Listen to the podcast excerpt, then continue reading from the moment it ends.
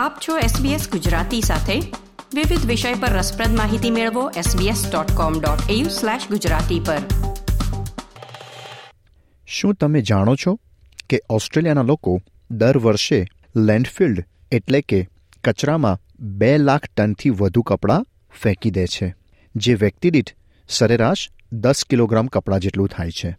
જો આપણે બિનજરૂરી હોય એવા કપડાંને ફેંકી દેવાની જગ્યાએ તેને રિસાયકલ કરીએ જરૂરિયાતમંદ વ્યક્તિને દાનમાં આપીએ અથવા તેને કોઈની સાથે અદલાબદલી કરીએ, તો આપણે ઓસ્ટ્રેલિયામાં કાપડ ઉદ્યોગમાં પ્રવર્તી રહેલા કચરાના સંકટ સામે લડવામાં મદદ કરી શકીએ છીએ.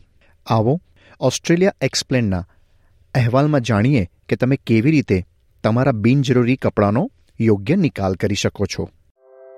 આપ સાંભળી રહ્યા છો Australia explained SBS audio podcast જે તમને આ દેશમાં સ્થાયી થવામાં અને ઓસ્ટ્રેલિયાને જાણવામાં મદદ કરશે. ફેશન ઉદ્યોગ એ સૌથી વધુ પ્રદર્શન ઉત્પન્ન કરતા ઉદ્યોગોમાંનો એક ઉદ્યોગ છે. ઓસ્ટ્રેલિયન ફેશન કાઉન્સિલના એક અહેવાલ પ્રમાણે, આપણે દર વર્ષે સરેરાશ છપ્પન નવા કપડાં ખરીદીએ છીએ. તાજેતરની ફેશનને અનુરૂપ થવા માટે સસ્તા કપડાંનું ઉત્પાદન રિટેલર્સ દ્વારા ખૂબ જ ઝડપથી થાય છે. જે ગ્રાહકોને નિયમિતપણે ખરીદી કરે એ માટે પ્રોત્સાહિત કરવાનો ધ્યેય છે. જેનો અર્થ એ છે કે આ કપડાં ઝડપથી જૂના પણ થાય છે અને નાશ પામે છે. ત્યારે ગ્રાહક નવા કપડાંની વધુને વધુ ખરીદી કરે છે. આપણા જૂના કપડાંનો નિકાલ કઈ રીતે કરવો તે આપણા ઉપર આધારિત છે. કપડાઓને કચરામાં ફેંકવાને બદલે તેનો ફરીથી ઉપયોગ કરવો અથવા તો રિસાયકલ કરવા જોઈએ.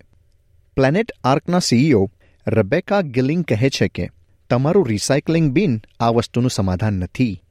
નિયમ પ્રમાણે રિસાયકલિંગ બિનમાં કપડાં, બૂટ ચપ્પલ ફેબ્રિક શીટ્સ ટુવાલ અથવા અન્ય કોઈપણ બિનજરૂરી કાપડ મૂકવું ન જોઈએ.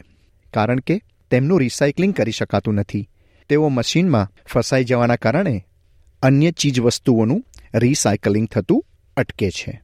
The golden rule is not to put clothing, shoes, fabric, sheets, or towels, or any other textiles into your curbside recycling bin. And the reason for that is that the curbside bin is for paper and cardboard and packaging. The trouble with textiles going into the bin, apart from the fact that they can't be recycled through those systems, is that they get caught up in the recycling machinery and everything grinds to a halt.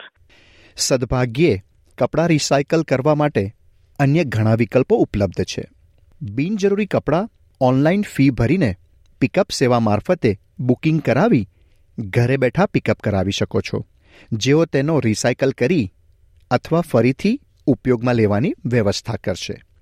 બીજો વિકલ્પ એ છે કે બિનજરૂરી કપડાંનું દાન કરવું અથવા તો charity shop પર તમારા કપડાં જમા કરાવવા, જેના માટે કોઈ ખર્ચ થતો નથી.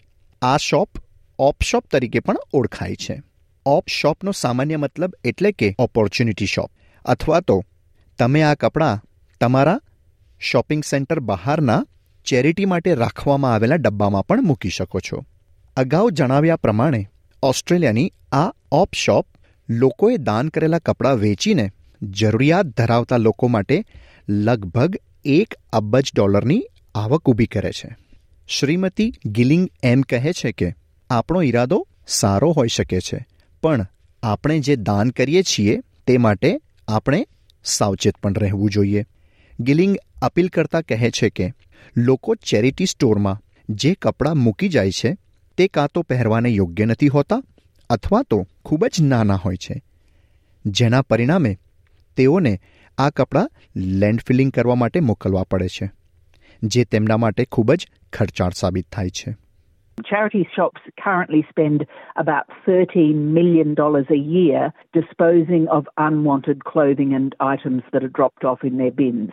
And that's about 60,000 tons of materials that's going into landfill by, by that method.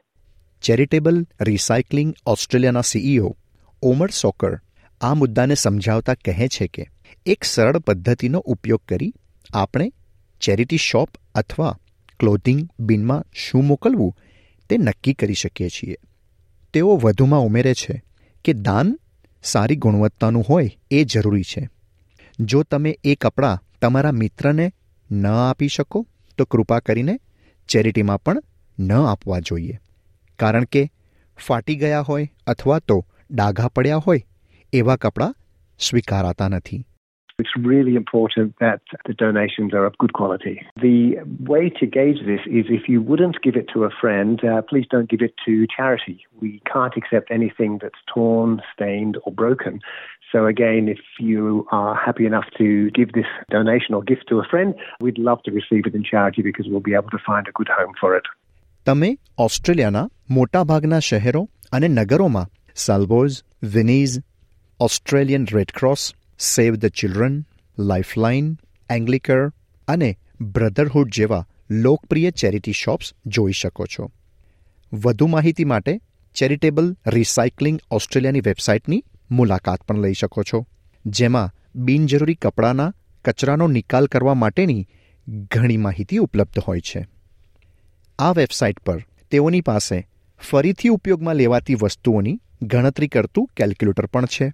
જ્યાં તમે જે વસ્તુનું દાન કરી રહ્યા છો અથવા તો તમે ખરીદી રહ્યા છો તે વસ્તુઓ તમે ટાઈપ કરી શકો છો અને કેટલું કાર્બન ઉત્સર્જન થતાં અટકાવ્યું તે વિશેની પણ માહિતી પૂરી પાડશે On the website, we also have a reuse impact calculator where you can type in the donations you're giving or the items you're buying, and it will show you your environmental impact in terms of carbon emissions saved or tonnages as well. So that's a great resource. જો તમારા બિનજરૂરી કપડાં દાન માટે મિત્રને ન આપી શકો, તો પછીનો વિકલ્પ છે તેને રિસાયકલિંગ માટે આપી દેવાનો. પ્લેનેટ આર્કમાંથી રેબેકા ગિલિંગ સમજાવે છે કે કેટલાક મોટા કપડાના રિટેલ સ્ટોર્સ તમારા બિનજરૂરી કપડાં પણ પાછા સ્વીકારે છે. તો બીજી બાજુ, કેટલાક સ્ટોર્સ બિનજરૂરી બૂટ ચપ્પલ અને અન્ય સાધન સામગ્રી પણ પરત લે છે. આ ઉદ્યોગોમાં એચએનએમ ઝારા યુનિક્લો જેવા ઉદ્યોગોનો સમાવેશ થાય છે તેમ રબેકા ગિલિંગે ઉમેર્યું હતું H&M have a free recycling program in selected stores for all kinds of clothing and textiles in any condition. Similarly, Zara has a free textile collection program also in select stores. Uniqlo has a free recycling program for their own branded clothing in any condition. And Patagonia has a trade in program for their own pre loved clothing where customers can return their worn out or damaged clothing for a store credit.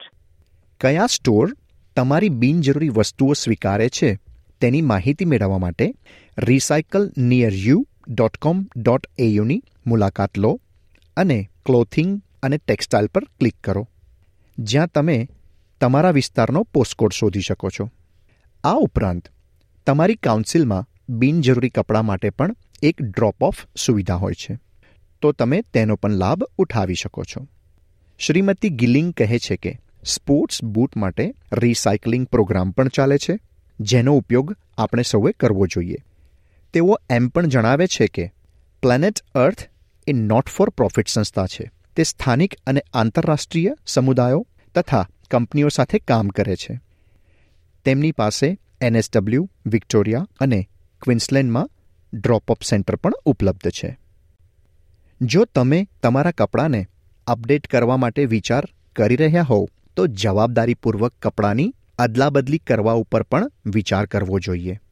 જેમ જેમ કપડાં અદલાબદલ કરવાની પ્રવૃત્તિને વેગ મળ્યો છે, ત્યારે વ્યવસાયો સંસ્થાઓ અને કાઉન્સિલો હવે કપડાની અદલાબદલી કરવા માટેના પ્રોગ્રામનું વ્યવસાયિક ધોરણે આયોજન કરે છે, જેમાં ધ ક્લોથિંગ એક્સચેન્જ જેવા કાર્યક્રમનો સમાવેશ થાય છે.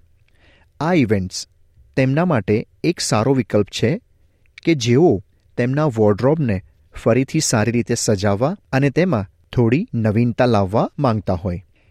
આપણે કપડાના નિર્માણથી અંત સુધીની સમગ્ર પ્રક્રિયા વિશે જાણકારી મેળવીએ એ મહત્વપૂર્ણ છે.